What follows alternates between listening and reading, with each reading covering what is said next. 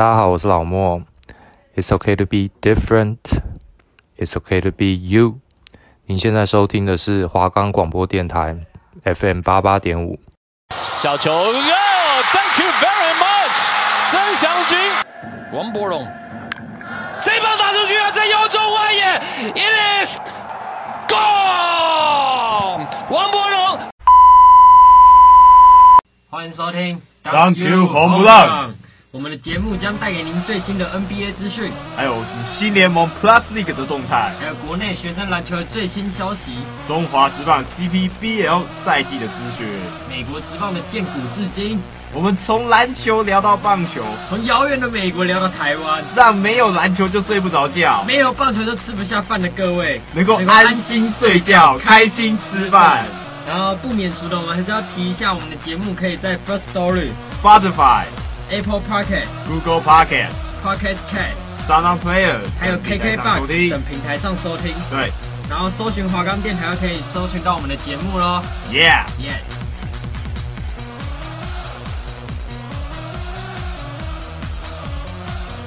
欢迎收听本周的 Thank You Home Run，我是乐翔，我是乐威。好，我们这周要再先带大家聊一下刚打完的 NBA 全明星赛啊。是啊。然后这一次 NBA 明星赛，威廉你怎么看？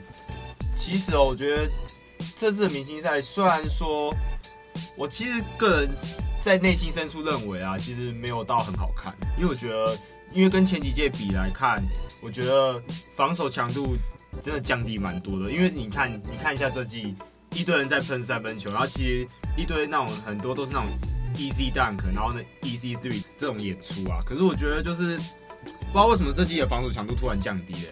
我觉得原本定这个规则就是三节比分分开计算，然后最后再用比较多分的加到二十四分来比的话，然后照理来讲第四节会很好看。但是因为这一次听老棒在前三节又把比分拉开了，所以到第四节他们二十四分是一下子就结束。因为像去年是打四十分钟的第四节。对。然后就是这样看下来的话，我觉得就是听老棒队这边有 Lillard 又有 Curry，然后他们两个人的外线真的是太夸张了。然后又有我们的 Giannis Antetokounmpo，然后他这一次明星赛是百分百的命中率。对啊，而且他是十六投十六中啊，投那么多还能进那么多，而且他那个三分出手更是夸张，两个打板三分，一个后撤步三分，他整场进了三分球啊！如果在公路队也这样打的话，公路现在肯定是东区龙头。我觉得东公路队可能会下去。那如果公路队让他这样投的话，搞不好。因为是明星赛，防守强度没有那么高，我觉得可能公路队差不多咯。我觉得明星赛还有一个啊，就是灌篮大赛今年真的是非常的难看啊，就是跟往年比起来，他们那个给分给的也不高啊，而且比赛过程也不好看啦。但三分球大赛是蛮好看的，因为科里一个绝杀拿下冠军。对，而且其实你看他今年的灌篮大赛，其实新度上来讲算是蛮低的。我唯一知道只有尼克队的 Obi Toppin 而已，因为他在大学就是一个非常有名的扣将，对扣将。然后呢，虽然很可惜他这次没有拿下冠军，可是说真的，其实这届灌篮大赛，我觉得真的是。可看性跟精彩度来讲，真的跟前几届真的差太多了。尤其是可能去年因为有 Aaron Aaron Golden，对不对？对，然后还跟 Jones 的最后，对，跟跟 Jones 的对决，然后让跟今年这样对比起来，说真的，我觉得真的是差蛮多啦。虽然今年得冠的那个 Simons，其实他的弹性那些真的没话说，但是我觉得相较于他灌篮的那种。模式我觉得跟前几届来讲真的是差太多了。我觉得比起来的话，我个人是最好看的灌篮大赛，我觉得还是 LaVine 对 Gordon 那届。没错，那一届他们是比到延长再延长，然后 LaVine 才拿下冠军。而且今年明星赛我原本很期待 LaVine 在正赛的灌篮会不会比明星赛的灌篮大赛还好看，但 LaVine 今年在明星赛也没有什么特别炫的灌篮。其实我觉得 LaVine 可能就想说，就是在正式比赛才会有那种比较秀的那种灌篮。我觉得明星赛可能就是。投投三分啊，就是养养生这样子。其实我觉得大家都是这样子。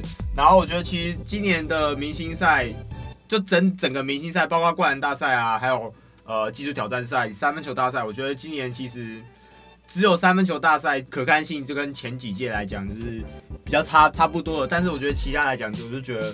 比以往还要难看，对啊？技术挑战赛，我们 Chris Paul 第五度参赛还是没有得名啊，是啊，而且他还放枪了。然后这一次的冠军是由 Sabonis 拿下，又是大个子拿下技术挑战赛冠军，对啊？不知道是从好像是从 Carl Anthony Towns 得到技术挑战赛的冠军开始来说啊，我觉得就是从那天开始，大个子就就开始得得冠军了。对啊，就是开始没有像以前一样，大家都觉得一定是控卫比较刁钻，控卫会拿冠军。然后 Chris Paul 在这一次明星赛也是创下一个新的纪录啊，他已经把破打破了 Magic Johnson 的助攻次数，在这一次明星赛他总共助攻十六次，一举突破了现在明星赛的最高助攻次数。对啊，而且我觉得其实这届明星赛虽然难看，但是 MVP 的人选其实我觉得吸引力来讲是蛮多啊，尤其是像 Giannis 不用讲，他命中率百分百，Curry 三十二分，Leader 二十八分，他们各投了不知道几个 logo shot，我觉得他们其实也有角逐下 Kobe Bryant MVP 这个这个奖项。对啊，然后但我觉得最后给 Giannis 拿到 Kobe Bryant 奖也是名也算实至名归啊，名归啊，真的是非常的好啊。然后这样子比起来的话，我觉得就是。现在多了这 Kobe Bryant 奖，感觉大家都重心都更认真，在想要抢下这个奖项。对啊，而且在这个赛制来讲，他们虽然这届防守强度没有那么高，但是我觉得其实这种算分方式虽然，哎、可能有些人看不懂，但是我觉得其实我们可以可以期待下一届的明星赛，毕竟这是第二次第二次的赛制，我觉得。之后可能明星赛可能会越来越好看，希望的防防守强度能更高一点这样子。然后另外再提到这一次的明星赛有几个比较特别的事，就是我们的 Zion 成为最年轻的先发吧，因为他已经是第三年轻入选明星赛，然后又因为 Joel Embiid 没有办法参赛，然后顶替 Joel Embiid 成为东区的先发球员，这也是十分值得鼓励的啊。对啊，而且他虽然这场只这场你明星赛只得到了十分，但是其其实你从在这个。这个明星赛内容来内容来讲，我觉得其实 Zion 已经是一个明星球员了啦。确实是这样。然后我觉得整个比赛最好看的应该就是 LeBron 的选秀吧。哦，其实这个当你看完这个明星赛之后，你就会想说，哦，那你可能可以该打一场二 K 了。但是你可能会觉得，哦，可能用哪一队都一样，可能会不会到比分差不多。但是说真的，我玩下来之后，Team LeBron 真的比较强。你玩 Team Durant，其实他们单打能力的。选手其实虽然多，可是用的那个效率值可能不是这么高，因为你想，拉布朗队有 Lillard 跟 Curry，他们的三分一直喷，你在二 K 的那个数那个分数绝对是会比 Team Durant 还要高啊！我觉得现实生活也是这样子。我觉得 Team Durant 更大的问题是因为。独任身为队长，但独任却没办法打。对。然后 David Booker 又变成了 Mike Conley，然后 Joel Embiid 又没办法打，他们等于少了一个他们东区的准 MVP 呀、啊。然后现在这样子打下来，整个打起来的状况确实是非常的差、啊。对，其实你看非常有趣的就是，你用，假如说你在打二 K 的时候啊。其实 Team Durant 也只有两个人在得分，就是他在布鲁克林的两个队友，就是 James Harden 跟我们的 Kyrie Irving，也刚好他们的防守是最耻辱的。对啊，但我觉得，因为我原本想说 Brandon Beal 这一季的状况这么好，但明天再会大展身手，但是我看了比赛，我是觉得好像还好啊。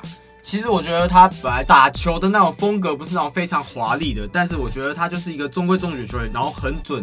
他在这次的明星赛有，我觉得有入选先发也算是对他一个肯定啊。而且我觉得他可能自己想说，哎，就是来玩一玩这样子。之后我们再瞧一瞧他的例行赛会有什么更突出的表现吧。讲到例行赛，我们就要再讲一下布鲁克林篮网在这一周他们签下了 Blake Griffin 成为他们的板凳第六人。哎呀，这个我觉得其实。对布鲁克林篮网来讲，的确是有增加他们板凳深度啦。但是我觉得，毕竟 Griffin 也算一个痛痛人，你一定得控制他的上场时间，不然我觉得一定会是。对啊，最大的消耗。对，没错。但我也很期待 Blake Griffin 跟 DeAndre Jordan 在布鲁克林再次相聚啊！前面已经有我们的 KD 跟我们的 Harden 这样相聚了，我相信他们打兄弟篮球一定会打得十分出色。哎，那 Chris Paul 是不是也要加入一下？那像 Westbrook 也要加入一下，这样就可以组成奥克拉荷马快艇队。哇，那这样太阳队会下去哎！太阳队现在已经在美国官网的冠军赔率已经排到第二名了，现在仅次于布鲁克林。哇，那我真的觉得其实 Chris Paul 真的差很多啊，差很多啊。我们原本在明星赛那时候选秀，我们两个自己选的时候也觉得 Chris Paul 可能没什么用，但我看了比赛后发现他就是完完全全的进攻发动机啊。是，而且你从明星赛就看得出来，他其实还能打。你看他那个助攻效率，还有他整个。球场上的视野，他的球商，你就可以看得出来，不管是在明星赛或是例行赛，他都可以展现他很好的传球视野。重点是我看到 Chris Paul 灌篮，觉得哇，太帅了吧！Alley-oop 哎，哦，不止他，原本平常例行赛不灌篮的，几乎都灌篮了。Kyrie Irving、Steph Curry，还有 Chris Paul，尤其是 Chris Paul 还有 Steph Curry 的 Alley-oop，我觉得真的是。让我出乎意料，出乎意料。尤其是 Curry 的，我都不知道他能跳那么高哎、欸，我都不知道 Curry 可以空接。身为他多年的铁粉，他真的空接真的有点帅啊。而且科里的这一次表现也是差一点点就拿到了那个 Kobe Bryant 奖。对啊，所以可是其实我觉得联盟应该也是有考虑，他已经拿到一个三分球大赛的奖项，我觉得应该。把机会让给其他人吧。没错，然后 NBA 系列我们现在今天讲到这里，我们现在就来聊聊我们的 Plus League。没错，就是 Plus League 已经差不多要到季末了，然后我们就来聊聊这一季刚从大学上来的新秀，或是一些刚回来台湾打球的新秀。首先，我们就来聊一下从开机就稳定先发的曾祥军。哦，曾祥军其实我觉得他是一个非常呃进步非常多的球员啊，尤其在台北富邦勇士有大房东郑文鼎给他做一个榜样这样子。而且称曾祥君不只是进步进步很大，他在球场上的那种观念，我我也觉得越来越好。而且他现在有有时候也还能站足先发的那个位置，尤其是在曾文鼎被禁赛的那几场，他更是发挥出非常好的表现。我觉得现在富邦的阵容有一个阵容，我这这礼拜看比赛发现，就是摆出大房东、大房东跟二房东在场上，然后辛格里去打到小前锋，然后我发现这样的阵容在整个富邦来讲是非常流畅的，就是在第四节没有办法用双阳这样的时候。对，尤其是在尤尤其是在大房东坐镇禁区，还有曾祥还有二房东，我们的曾祥军坐镇禁区，他们的篮板还篮板数绝对是不不输给任何一队的洋，不输给任何一队，而且他们而且任何队的洋将的，对啊，就是那时候我是看他们来打塔比的时候啊，他们是有把他卡死的。对，然后我们再来提一下这个月拿到单月最佳新人，但是开季表现比较平庸，但是在下半季爆发的阿吉林俊吉，哇，他的表现可以说是。他，我觉得他的进步幅度是在这个联盟里面最大的。我觉得他完全打脸我看那个践行只会打体系篮球的观念，真的。不然就是梦想家体系跟践行蛮像的，就是跑轰三分的。其实我觉得阿吉原本就是一个射手，尤其是尤其是在见习的那那时候夺冠的时候，阿吉有些关键的三分也是其实蛮重要，而且他本身又是一个小跑车，呃，然后呢，在那种上篮终结的那个能力也蛮好的。其实我觉得他在进入职业。就是你大家也可能一开始看，绝对是没有有没有问题在，就在职业赛场上绝对是没有问题的，但是。你可能会想不到他的进步会如此的这么快。对，没错。所以我觉得阿吉现在的表现确实是非常好，也希望他可以继续维持下去，成为我们梦想家最重要的战力。然后我们再提到的就桃园领航员，今年也有一个关达佑，他去年有在 SBL 有登陆，但是他在这一届 Plus League 站稳了先发。我真的，他们去参加那个 Plus League 的时候，我原本以为会带李家康，就没想到带的是关达佑，而且他打的也比我想象中的好非常多。对啊，而且其实。在后卫群的部分啊，我觉得关达佑在领航员，其实我觉得已经算站足了先发的位置啊。尤其在第一年，他其实也打得很好。他不是说那种就是像阿吉一样又快，或像高国豪一样就就是又那么有那么有人气的球员。他其实就是一个中规中矩的球员。但是我觉得他把自己的个的个人特色有有打出来，就是冲。往前冲，然后呢，该传的时候传，该投的时候投，就是一个非常中规中矩的球员。然后呢，他有适时扮演好自己的角色。我觉得关达耀在这季的表现，其实，在新秀里面，我觉得也是不容小觑啊。我觉得相当重要的是他的表现稳定啦，因为阿吉他们都是比较突然爆发的，但是我觉得关达又是从开季在璞园队就带领他们打下很好的成绩啊，而且他这三分空档也的把握度也是非常的高。对啊，我觉得相比之下，在一样在领航员的新人孙思尧跟林振。反而就就是，我觉得他们的上场时间都被杨将限限制住了，所以所以反而没有什么没有什么参考参考的那个比赛可以去评论他们到底是有进步还是没有进步。但因为其实富邦也是有杨将，但是富邦也是花蛮多时间在栽培我们曾祥军，然后像是。其他队也都是，所以我就会蛮好奇，接下来领航员会不会努力一点去栽培这两位新人，因为他们也都是非常有用的。对，而且领航员又签下了一个丁胜儒，哎、欸，我们之后也可以来瞧一瞧他在。他在领航员的里面的定位，还有他的球风会变成如何？我觉得应该是可以搭得起来的啦。对，然后接下来就工程师，工程师有非常多位新秀啊，除了一开季就有的高国豪跟田浩，然后还有我们的季中加入的林明义，这三位都是控卫啦。然后我们就来分析一下他们的表现。我觉得高国豪就是一直保持着他人多就会很嗨的那种个性，就是他在。场子是完全不会怯场的，然后打的也是非常的好，虽然有时候出手选择是没有那么理想，然后我觉得他个人还是可以在成长，但他明显跟这个层级的其他球员都比较不同 level 了。对，尤其是他在呃他的心脏是特别大，有些关键的投篮几乎都是交给他。但是其实我昨天有看一个频道叫追追熊，他有分析高国豪在进攻上面的一个需要再进步一点，就是而且他是拿 ICA Thomas 来做比较，就是高国豪在切入的时候他会太早收球了，导致导致他会在罚球线附近就开始收球，这样你就会这样你就会减少。就是更靠近一步篮筐，因为大家常讲嘛，你越靠近篮筐，你的命，你的你的命命中率就能更高，就能就能更高，你的进球说不定就能更多。但是高国豪就是会提早收球，会导致他用一些不合理做选择，类似像那种不合常理的抛投啊，不合常理的勾杀啊，或者是常理的上来。虽然他有时候会进，但是就是效率不高。所以他的推荐，他的就是那个频道给推荐给高国豪的点，就是他的。就是他不要太早说，只，要持续运球往往禁区里面杀。就是你要不怕身体对抗，因为你身高矮，就是必须往对方的身体上面靠，这样才能保护你自己，然后利用篮筐做掩护就能 finish 了。所以我觉得高华在。提早收球这个部分，我觉得是他必接下来必须成长的面对一个课题啊。嗯，我觉得第四节高国豪的表现是长期下来都是非常的稳定啊。对，然后我们再聊聊另外一位选手，开季的时候比较有话题性啊，但是在这几周都已经被我们林董冰起来了，就是我们的田浩。对，尤其是我们田浩啊，虽然在一开季在林明义加入之前，他跟高国豪就是一个后场双位双位的组合，但是我觉得他最近上场时间越来越少了。其实我们也不知道是。其实我觉得是工程师后卫群本来就很饱和，毕竟三个新人再加上有个就是原本我觉得已经算是工程师里面最准的射手陈建恩啊，所以我觉得其实田浩在这个在这个地方，因为其实田浩就是他就是一个速度快，然后会有传球视野的球员，但是我觉得相比起来，我觉得他在工程师他没有打出他自己个人的特色，因为。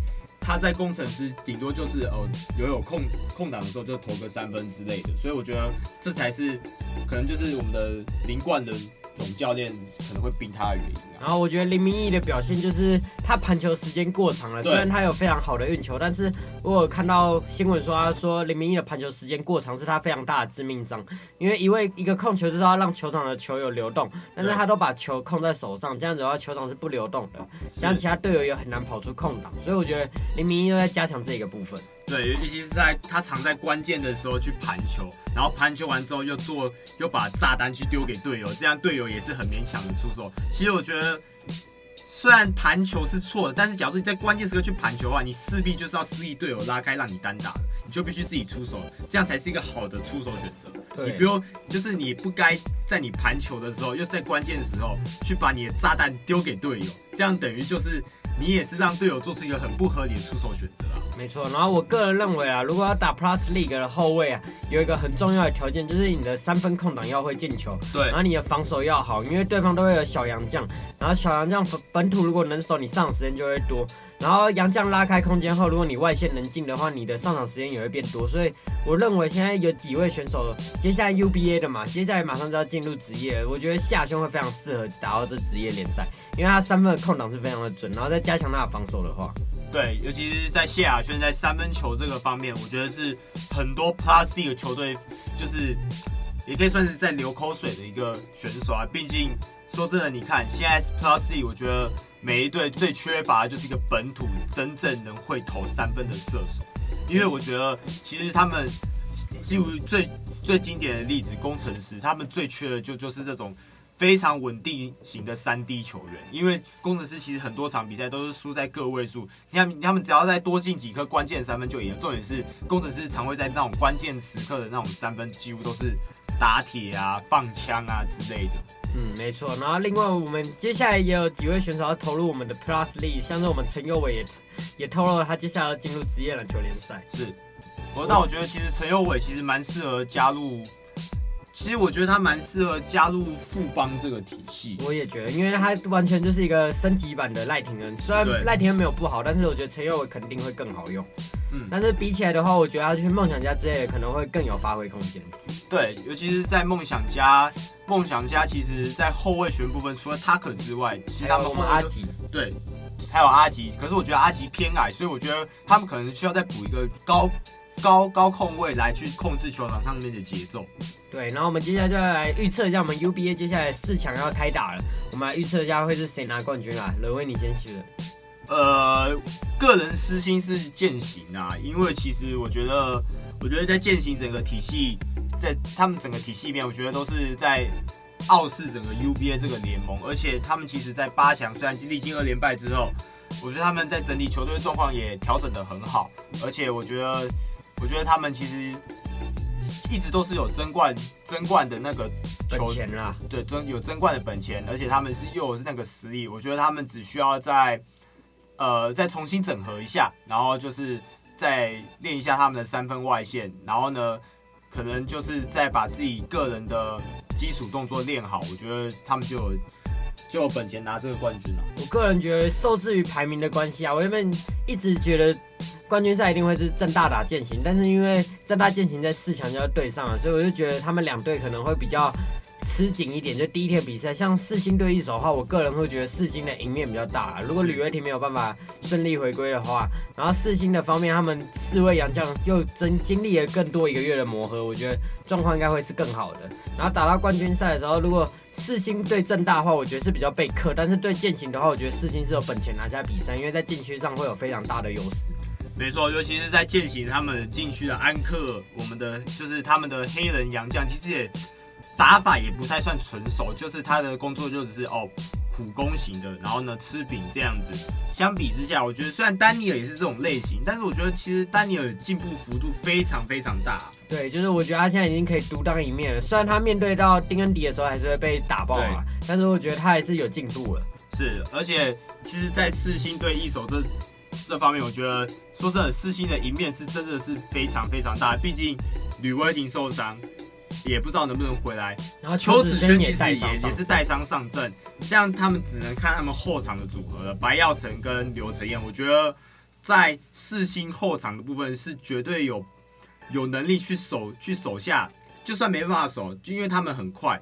因为陈建明自己也表表示说，哦，刘成业很快，他守不住，但是我觉得在四星禁区的高度，绝对会给刘成业造成非常大的。而且我们的阿巴西如果守二三的时候，阿巴西是可以去协防的。是，而且再加上我们的伊波卡也是打到三号位，协防速度绝绝对不会太慢。如果守三二的时候，基本上我觉得是可以封住他们的外线。对啊，而且你而且你想，假如说四星真的在冠在冠军赛对到对到践行，不管是践行或是正大，在伊波卡这个方面，他们身材的 size 整个。整个四星就是大的大的超多，你想陈范博彦一定是会会被守住的，然后四星再打小前锋的可能会是张龙正啊，有楚祥，我觉得也有可能是被伊伊波卡打点的对象。对，没错，所以我觉得接下来比赛就让大家一起期待。是，那我们就来聊一下本周的 HBL 四强赛，你个人觉得光复会不会很可惜？其实我觉得光复就差那最后一口气呀、啊，但是非常非常。非常非常幸运的蔡成刚投进了那最后一球，因为你想在整场比这场整场比赛下来，蔡成刚的命中率非常非常的低，二十投五中，二十投五中。然后你想他的三分球，也就是进那最后一颗。然后呢，你想，然后其实我觉得光复就是。第四节的时候过过度紧张，过度紧张也真的是他们也这这球真的是听天由命了。而且我觉得他们已经有达成他们的目标了。他们有说要把比分压低的话才有胜算，然后他们确实是把比分压到了五十分左右。但他们陈立杰教练有说，如果要赢球要压在五十分以内。对，所以他们的预测也是非常的准，因为他们刚好被得了五十三分。是啊，尤其是真的最后一球真的是，其实看了有点些微的不舍啊。其实我觉得在这这几场比。比较关键的比赛，像光复队。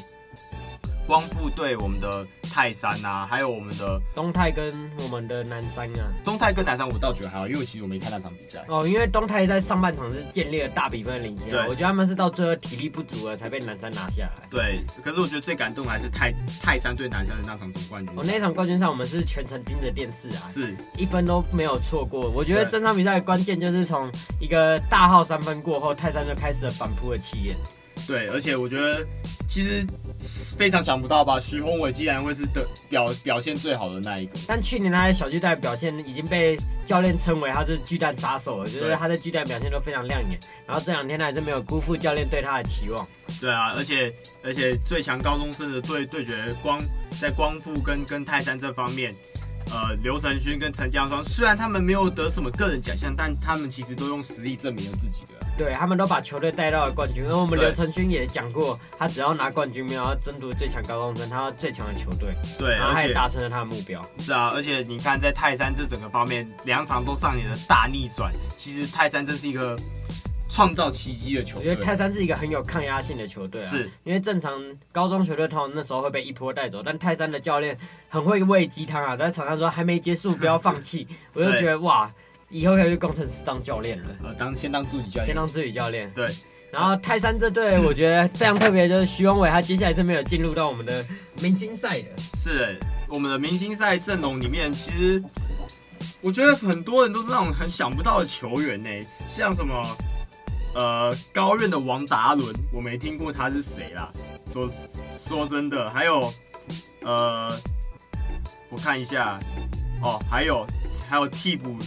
替补松山的替补啊，邱义安，因为我没想到大才大才高一而已就能进入到明星赛。但邱义安是因为我觉得松山有在投票啊，因为他们有规定，就是某不能在同一个前场投两位同一个学校的球员，所以每个学校都会被分开。所以，但我觉得泰山刘承勋可以在这一次比赛跟他的队友蔡成刚做到对位，我是非常期待。其实我觉得，其实我觉得蔡成刚才是泰山最重要的灵魂之一。我觉得是这样没错，但仔细一看，刘承勋的篮板球也是非常的多。对，因为蔡成刚虽然有那身高，但我觉得他未来转三号位绝对没问题啊。是，但是我觉得刘承勋在篮板上的巩固是非常重要，还有一些防守上的细节。因为像是对光复的比赛，他是主动去扛下陈将双，然后对南山的比赛，我看到多次的对位宋新浩都是被他对住的。对，而且我其实我觉得刘承勋的态度也不错，虽然他自己在得分这方面已经被限制住了，但是他会愿意去抢篮板，愿意去防守。我觉得他的态度是值值得很多球员去嘉许。对，而且他愿意去做一些没有人会在场上去做的事，就是制造出那些点。然后我觉得非常关键的球员还有我们的张东庭啊，张东庭那场比赛是非常的亮眼，不只是亮眼，而且还让人觉得有点想掉泪的那种感觉，因为他其实是带伤上阵啊。对啊，然后我觉得蛮有趣的一点是，郑怀谦只用了两节不到的时间就午饭下场。那时候他下场的时候，我还想说这么快的吗？其实太，其实南山也有也有犯规麻烦啊。吴志凯那时候其实已经也有差不多三犯还四犯。他第三节目的时候就四犯了，然后陈立生也有犯规麻烦。是，但是他们到最后，陈立生是到了最后一秒才犯满毕业。对啊，而且我觉得其实南山非常非常可惜啊。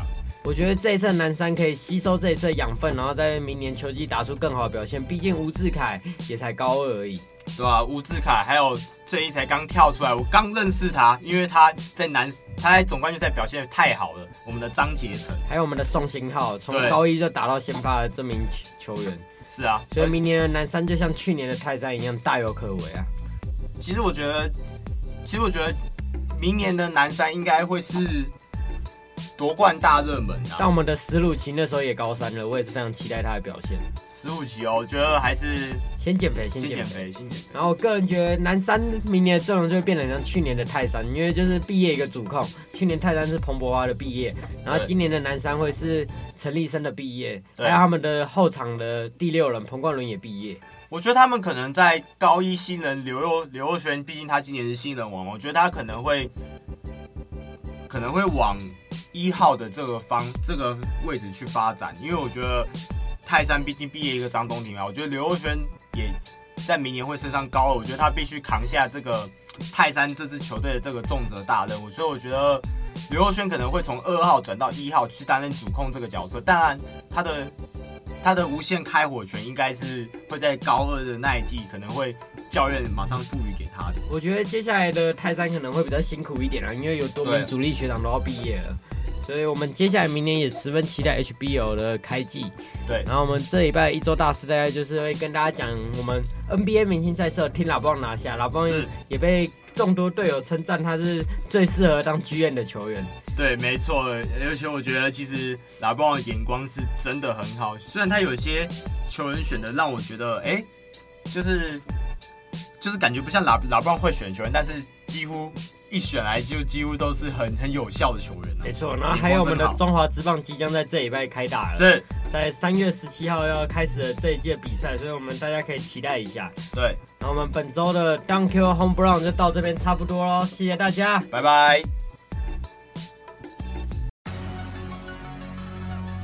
谢谢收听，Thank you Home Run。下周同一时间继续陪你谈篮球、聊棒球，然后让大家有一个美好的夜晚。记得准时收听哦。我们的 you Home Run，我是罗翔，我是罗威，谢谢大家，拜拜，Peace。